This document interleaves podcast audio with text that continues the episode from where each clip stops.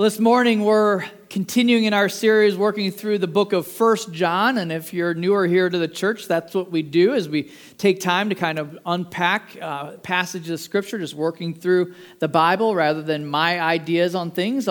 We dive into what God's Word says about things. And this morning, a very important topic, and in fact, it's an important message for each one of us, and this is the message that we're called to: love one another.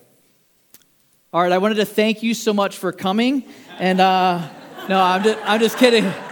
We actually are going to spend a little bit more time unpacking what that actually looks like, but really that's it in a nutshell. It's an invitation to a fuller life. It's an invitation to what we're called to, and I can't imagine if we got this right, what it would look like in this community. You think about that. If we got this right, everything would change. Our marriages would change. Our families would change. Our relationships, our interactions at work. If we got this love thing right, man, it would be awesome, wouldn't it?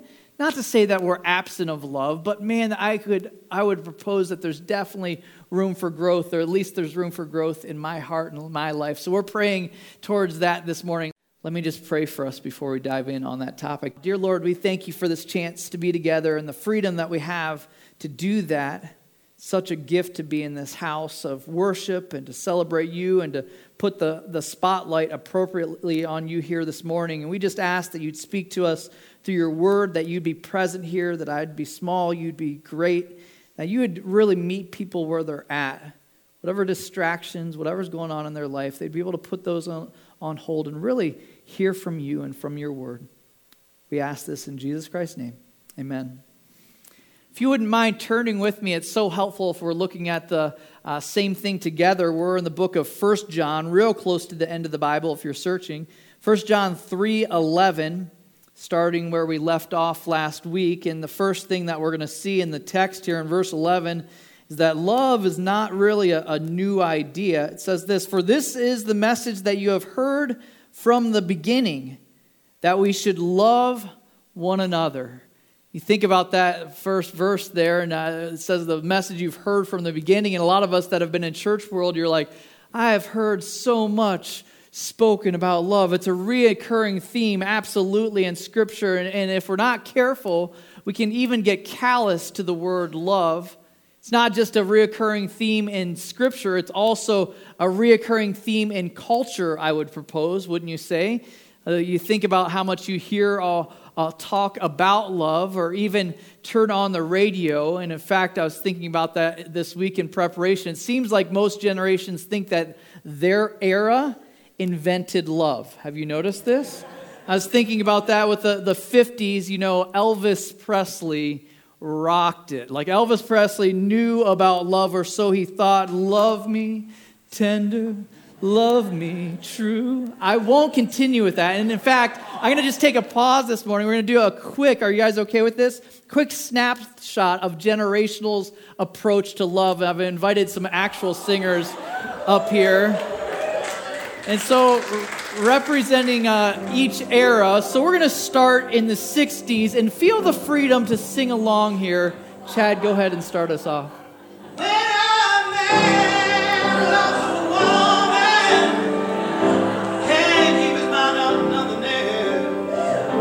He'll trade the world for the good thing he's found.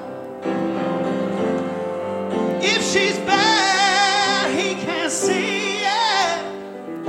She can do no wrong. Turn his back on his best friend if he put her down.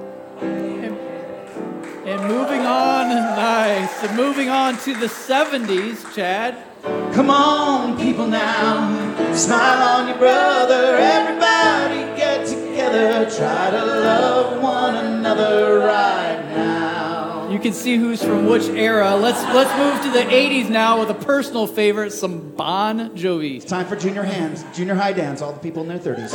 And I'll be there for you. These 5 words I swear to you. When you breathe, I want to be the air for you. I'll be there for you. I live and I die for you. Steal the sun from for you.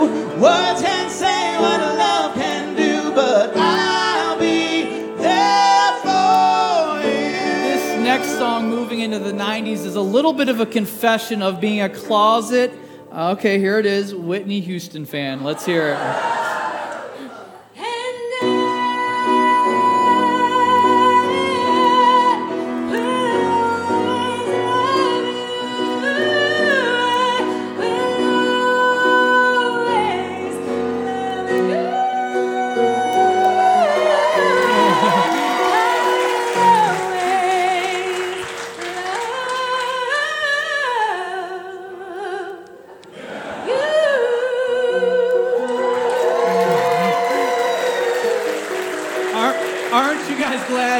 Saying that and not me. All right, one more song. We couldn't move out of the 90s without this famous, see if you recognize it. Do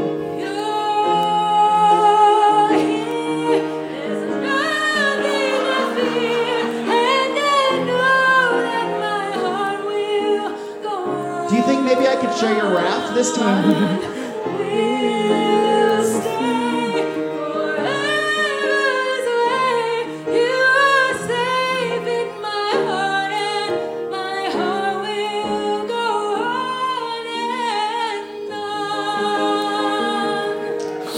That.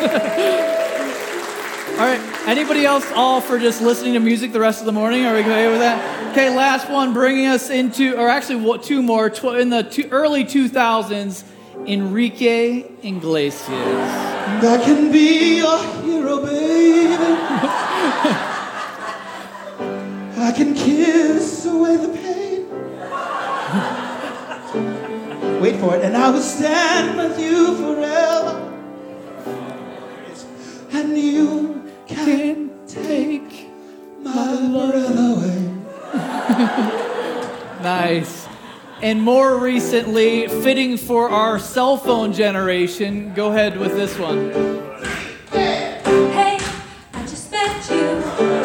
This is crazy, but here's my number, so call me maybe.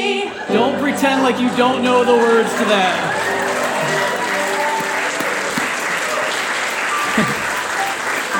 Quite the medley. It started as a little idea, and it kind of took a life of its own. So thank you guys for leading us in that.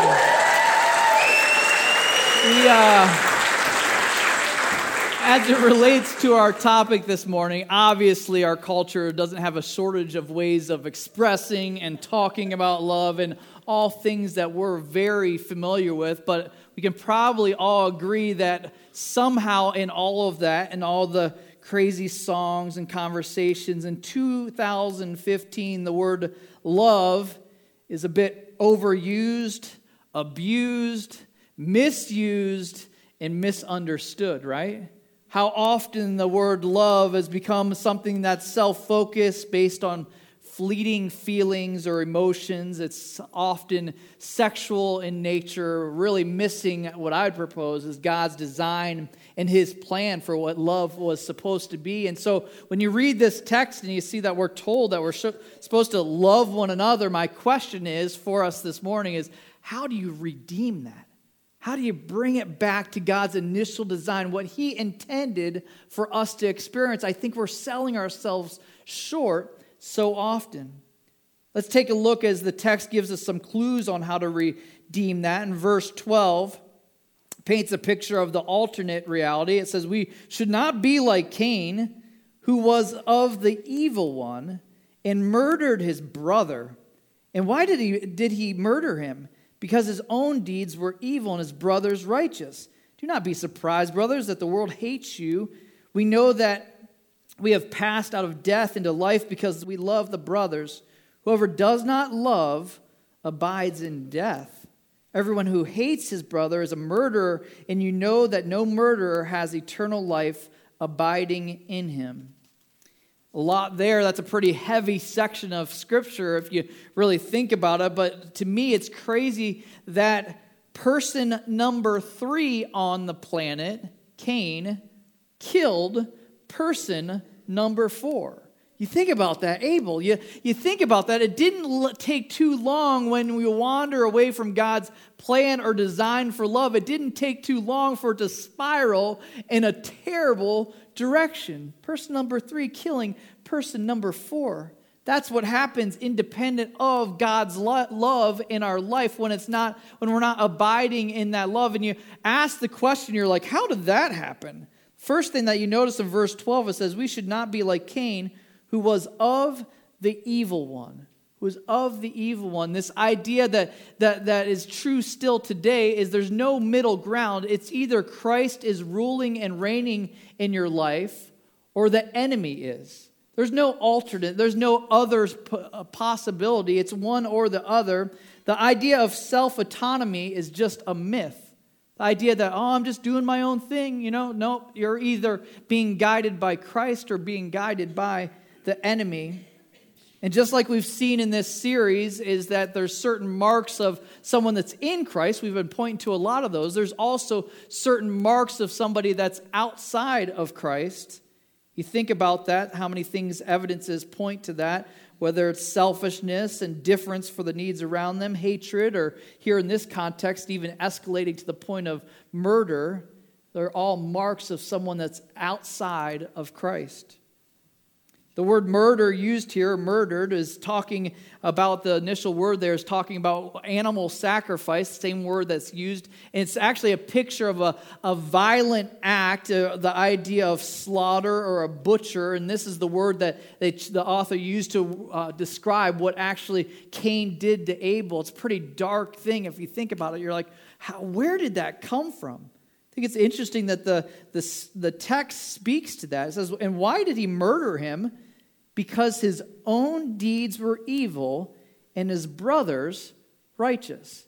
Have you ever thought about that before? Like how strange it is that somebody, when they're living right, it's such a distaste or a poor taste in the world around us. You think about it, how much darkness really doesn't want anything to do with a light. There's something about it that opposes it. I was thinking about this. I don't know if you've had this before, if you really treasure sleep like I do. Anybody else really enjoy naps, night sleeps?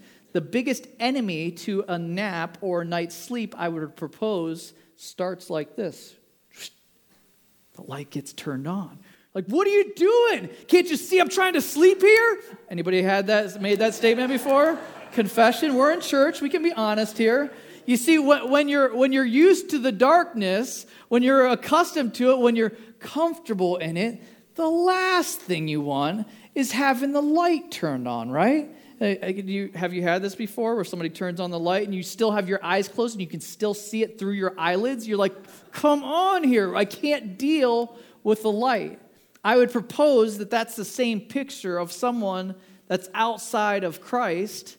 They don't like to be around light because it interrupts the darkness. Light interrupts the darkness and it makes someone living in darkness dislike having them around because it's a constant reminder of their sin. It's a constant reminder of like, oh, this person's making good choices. So if you think about it for a second, if you're living in bitterness and hatred and you're easily angered, do you want to be around somebody that's long-suffering and patient and forgiving and extending grace? No, because why? It doesn't make you feel good about yourself. And even to the point, as we see in the text here, that he says, don't be surprised then that the world hates you. When you're living in Christ, it shouldn't be a shocker that even when we're like, man, I'm trying to love people and there's still something about us that in 2 Corinthians 2:16 says that we're the fragrance of death to the perishing. The fragrance of death to the perishing. That's a powerful picture if you think about that. Shouldn't shock us that we're disliked. They murdered every apostle except for the author of our book right now, except for John. Each of the apostles were killed by the world because of their belief and their choices. And so today it shouldn't shock us as well.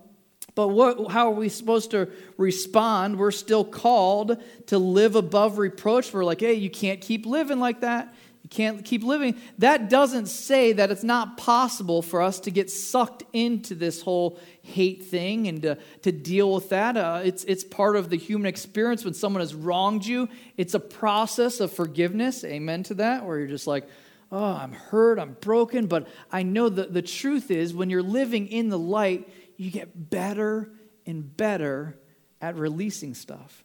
You grow in that.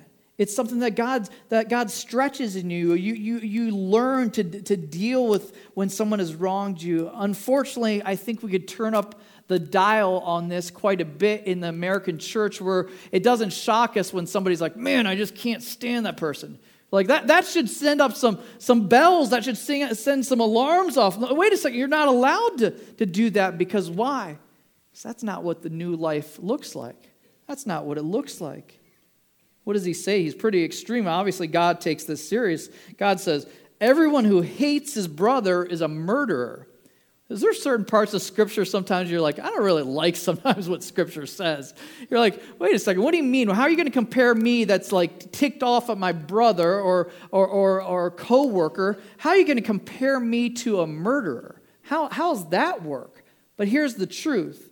Even though the deed may be different, the root attitude is the same. Even the deed may be different. The root attitude is the same. And so that's why he's trying to get this at its source. He's trying to rid that in the life of a believer. He uses other black and white statements. No murderer has eternal life. It's important for us to understand that in context to the rest of Scripture, because it'd be easier to be like, man, what about somebody that's maybe been in the military, or a cop that was doing his job? And I mean, there's a lot of questions that verses like that raise, and this is important to understand, that it's not saying that no believer has ever committed the act of murder.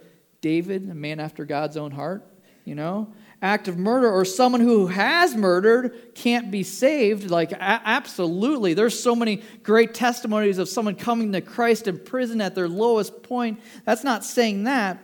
But what it is saying is that those who are characterized, listen to this, those who are characterized by hateful attitudes and murderous thoughts are evidences of someone that doesn't have Christ abiding in them.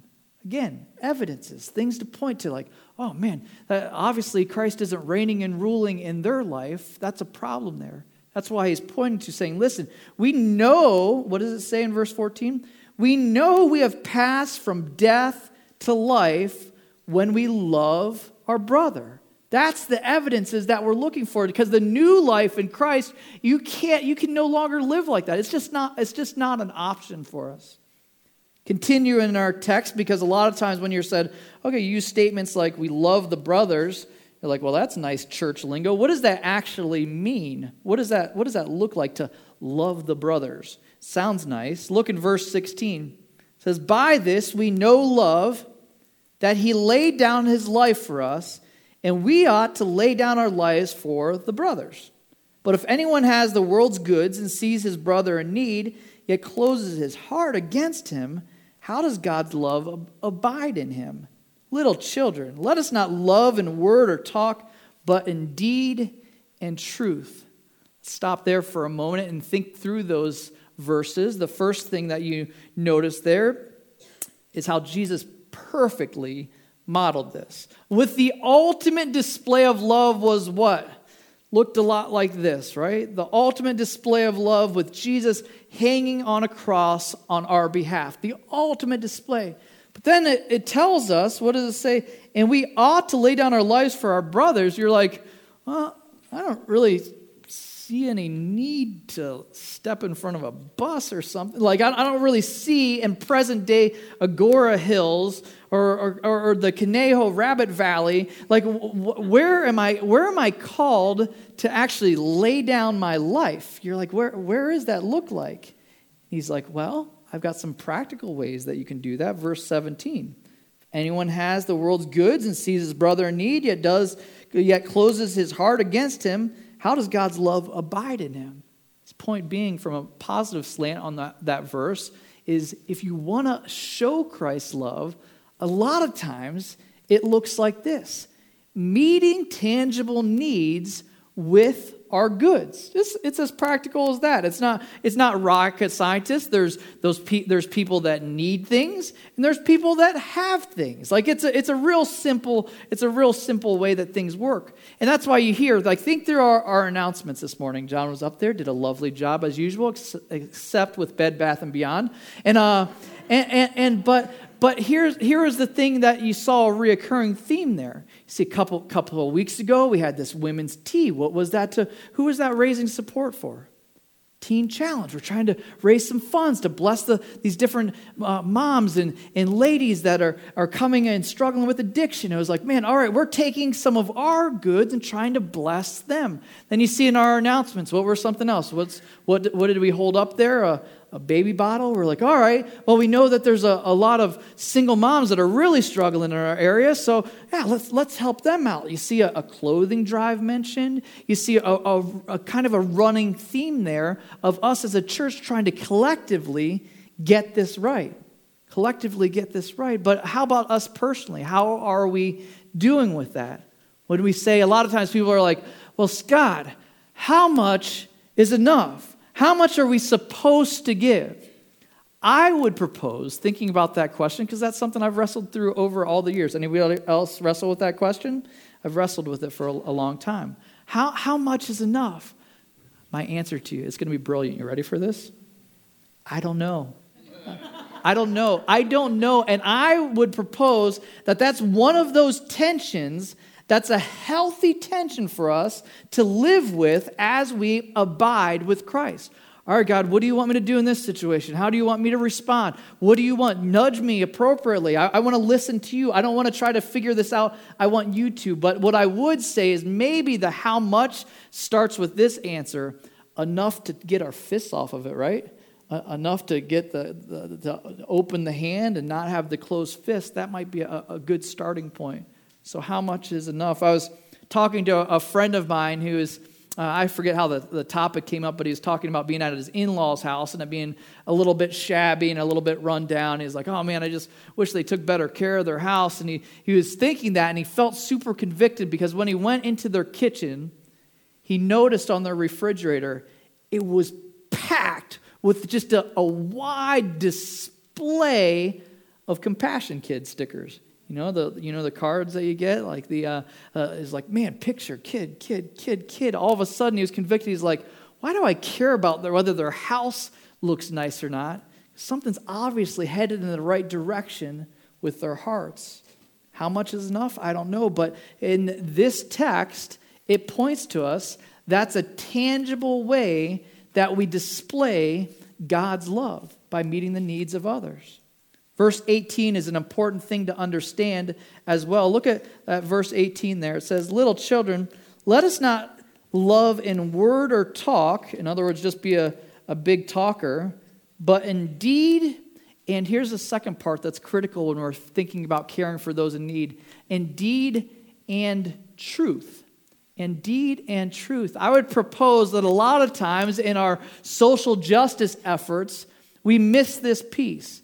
We get the all right, I'm done talking about it. Am I going to actually do something to help somebody out? But what about the, okay, you got the deed thing down, but truth here in its original term is talking about the truth of Scripture. And what I would say is if we are going to really nail this, really get this right, it's deed, it's action, it's meeting needs. We're trying to work on that as a church, but it's also presenting truth, the hope of Jesus Christ, because otherwise, if it's just meeting a need, isn't that just putting a Band-Aid on things? Think through this scenario. If we took a trip over to Uganda and we found a kid over there that was really struggling, malnutrition, and whatever picture you want to bring in your head.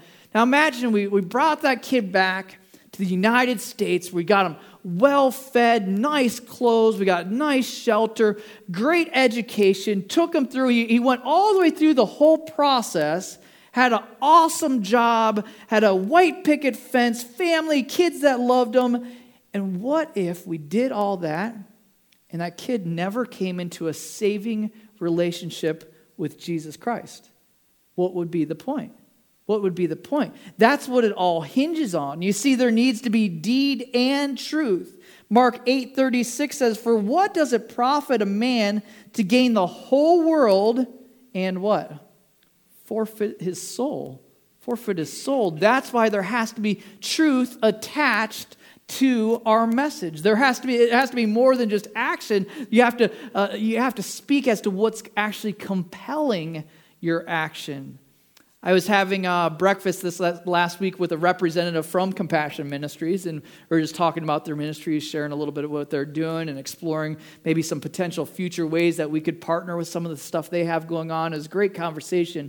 The thing that he shared with me that really stuck in my mind, I found this very relevant to what we're talking about right now. He said this, you know what's really cool, because he's a former pastor, he said, you know what's really cool is we meet a lot of their needs, but the statistic that I love the most about Compassion, he was explaining to me, he said that last year, in 2014, 125,000 kids made a profession of faith, made the choice to embrace Jesus Christ as Lord. You're like, man, that's what I'm talking about. Meeting tangible needs and something that's eternity redirecting. The good news of Jesus Christ. That's what we're called to be. That's what it looks like. So you're like, what does love look like? We sing about it. We talk about it. It's sacrificial. It's meeting needs. It's putting others before yourself. And it's attaching the gospel message to it. That's loving somebody in word and deed and truth. Let's take a look in verse 19 as it continues to actually look at this. And I was thinking about that last picture that we described. And isn't that really what Jesus Christ, what he lived out? Like, think about his life. He went around just meeting needs, sharing truth, meeting needs, sharing truth. Like, that was the kind of summary of his ministry. This next verse is maybe a bit of hope for those of us. This is a pretty intense black and white passage. It says, "By this we shall know that we are of the truth and reassure our heart before him." By this, he's referring to what we just talked about. It says, "For whenever our heart condemns us, God is greater than our heart, and he knows everything. Beloved, if our heart does not condemn us, we have confidence before God. Whatever we ask, we receive from him because we keep his commandments and do what pleases him." I think this is a great pause that John points in the text, that we can get a little bit caught up on all of this, and the legalistic part of us starts to feed it and be like, see, I need to do more. I need to work harder. I'm clearly not meeting the grade. But what he's saying is more than that. He's saying, listen, all of this is pointing to signs that God is doing a work inside of us. Don't start to condemn yourself. It's easy to go into that idea of these condemning thoughts about us, but he's telling us not to do that, but we need to hear truth from God. Question for us this morning is, do you recognize his voice when he's trying to tell you, when he's trying to encourage you, or have you gotten so accustomed to the condemning lies around you? I love this statement there in the section. God is greater than our heart, and he knows everything. God is greater than our heart. We can be so quickly, I've talked about this before, that emotions and feelings, they make a terrible engine, but a wonderful caboose. You don't want to be absent of feelings and emotions. You want to have them, but you just don't want them driving the ship, because there's someone else. There's a higher court than the human heart. There's a higher court than the human heart. God is the one that's speaking truth into us. And he's saying, listen, if you're following me, you're abiding in me, then you're not going to have these wrestling doubts and questions. It's interesting to me that you think about it, that doubt dries up when we're walking faithfully. Doubt seems to dry up, like it's like, hey, there's not much room for doubt, because like I'm fully in, I'm immersed in that. I'm not believing the lies that the enemy wants to speak into our minds, identity theft. I was really blessed this week. I saw a Facebook post, and every once in a while one catches you. This one was by Becky Heatley from our church, who's been, obviously, if you're familiar with her story, through a tremendously difficult past year. And this is what Becky posted. She wrote this. She says, "I am Becky Heatley. I am a child of God. I am one in whom Christ dwells and delights, and I live in the strong and unshakable kingdom of God. I love that. What a beautiful picture. I love that Becky's clinging to this truth rather than believing lies about her identity. It's a beautiful picture of God pointing to the truth of who she is. Doubt dries up when you're walking faithfully. Our heart has no room to condemn us. Instead, the alternate option is to have confidence. Like when you're living in Christ, you're like, man, I can be confident, man. My actions align with my words. I can be bold and confident. What does it say that then when you're confident before the Lord, it says whatever we ask, we receive from Him because we keep His commandments and do what pleases Him. Upon first reading, you can be like, yes. This is great news. All I have to do is follow His commands and I can get whatever I want. There's this new Jaguar convertible that's epic. Like, this is such good news. And you're like, no, I think you're missing it there. The truth is that first, the word confidence, in its definition, the word confidence means boldness or freedom of speech. Boldness or freedom of speech. Yes, when you're walking in Christ, you can come before Him in boldness and freedom of speech. But I would propose that when you're walking in Christ, that the things that are actually consuming you, the things that are important to you, start to actually align with Him, right?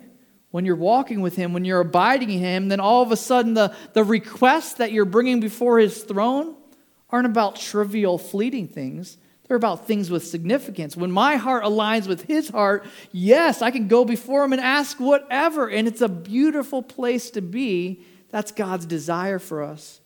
Love is evidence He is in us. This last picture I wanted to look at is really, to me, it was a little bit of an aha moment. We'll see as I share this if it is for you or if you're like, yeah, I already knew that, Scott. All right, here we go. Verse 23. And this is His commandment, that we believe in the name of His Son, Jesus Christ, and love one another just as He has commanded us. Whoever keeps His commandments abides in God and God in Him. And by this we know that He abides in us by the Spirit whom He has given us. Let's think about that for a second. Who's noticed in this theme through the book of 1 John? What do I keep saying? Every section kind of goes back to the same word. It starts with an A. Tell me if you can get it. Yes! That's awesome. Yes, the word is abide. That's the reoccurring theme in this whole book. He basically presents these challenges, these evidences of someone that's in Christ, but he keeps coming back to the same foundational truth, abide in Him. Abide in Him. But here's the aha moment, all right? You guys ready for this? It's profound to me, maybe not to you. Usually, when I think of the word abide, what comes to mind? You start thinking about all right, hanging out with God. I've even talked about it in this series. Hang out, talking to Him in prayer. That's part of abiding, a conversation. You think about, okay, another way that I abide in Christ, I abide in Him is by reading His Word. He wrote us a love letter. We should be familiar with the Almighty God wrote a book. Are you kidding me? I should read it. That kind of thinking. That's part of abiding. Yes, those are part of it. But I'd propose this morning that this section maybe expands our view or understanding of what abide is. What does it say in this section? Whoever keeps His commandments abides in God. You're like, there we go, Scott. Back to the really stressful thing, because I've read the Bible and there's a whole lot of commandments. How do I break it down? Does that mean following every single one of it? Well, good news, because look, it points to one important one. What does it say in a couple verses prior to that? And says, and this is His commandment. All right, we're narrowing it down. That we believe in the name of His Son, Jesus Christ, and what? Love one another. Love one another. Isn't it fascinating to think that to deepen our relationship with God, one of the critical means that we do that isn't necessarily sitting in a room by ourselves. It's actually the way we love people deepens that relationship. The way we care for people, the way we express love, that's what deepens. You're like, how do I abide in Christ? Love people. It starts with a foundation of a belief. What does it say there? It starts with a foundation of believing in the name of his son, Jesus Christ. Absolutely. You can't even hope to love somebody unless you get that figured out. But it starts there. But then the abide piece has everything to do with loving other people. That's the invitation that he says. This cyclical thing. He's like, listen, it's like a love triangle, only in a healthy way. He's like, you love them. In essence, it's loving me. And it's like this thing, it's a perfect picture of what God has called us to. And it's the invitation that each one of us can partake in. The good news is in this very last verse there, and it seems, again, the same recurring thing. And by this, we know that he abides in us. So it's not just us like, all right, I'm trying to abide again in him. I'm doing a crummy job, but this next week it's going to be a good one. He's saying, listen, the truth is in this love triangle, maybe that's a weird definition, but in this, that as he abides in you, he makes the love thing possible. His spirit living, he's like, yes, I called you to do this, but I'm going to also empower you to do this because I'm living inside of you. I'm going to help you do it because why? Because I am love. You can't help but have me start to come through, seep through the cracks a bit. I always loved hearing this story of a little girl that was trying to make sense of this whole thing about the Holy Spirit living inside of her. What do you mean God comes and lives inside of her? And this little girl was asking her mom some really important questions. I think she was asking this first question. She said, all right, Mom, God is really huge, right? He's massive. And she's like, yeah, he definitely is. Like, I mean, he can hold the universe in the palm of his hand. Like, he's massive. You're on the right track. And she's like, yeah, but we're really small, right? We're really small. And she's trying to piece this all together. She's like, if you try to fit something, she had already worked through this. Try to fit something really big into something really small. It's going to start seeping out, isn't it? It's going to start coming out, right? It'll start coming out any kind of open crevice or crack, right? And she's like, I think you got it. I think you got it. You see, the truth is this whole love thing that we sing about, that we talk about, we give counsel about it. You can watch a talk show with people bumbling through it. This whole thing, it starts there. Is when he's on the inside, when you stuff big God in little me, all of a sudden, not just he is loving, God is love. That's in his very nature. So if he's in you, if you've squeezed him inside of you, I know that's a random picture. It worked for me. But if he's inside of you, then you're like, ooh, it just came out a little bit there. It came out a little bit there. It's seeping out the cracks. Maybe that's gross. But this picture of abiding in him is when he's in you, man, you can't help it. He starts coming out. That's the invitation that John's given us. You say, man, he's like, love is definitely a mark of someone with Christ, that's in Christ, and we don't want to be confused about what it looks like. It's not about me, it's not about self, it's definitely about serving others, it's about meeting needs. Let's be clear on that. There's some definitions of what love is and what love isn't, but the thing that's going to make it possible is him in us. What a beautiful picture, right? Let me pray as we conclude.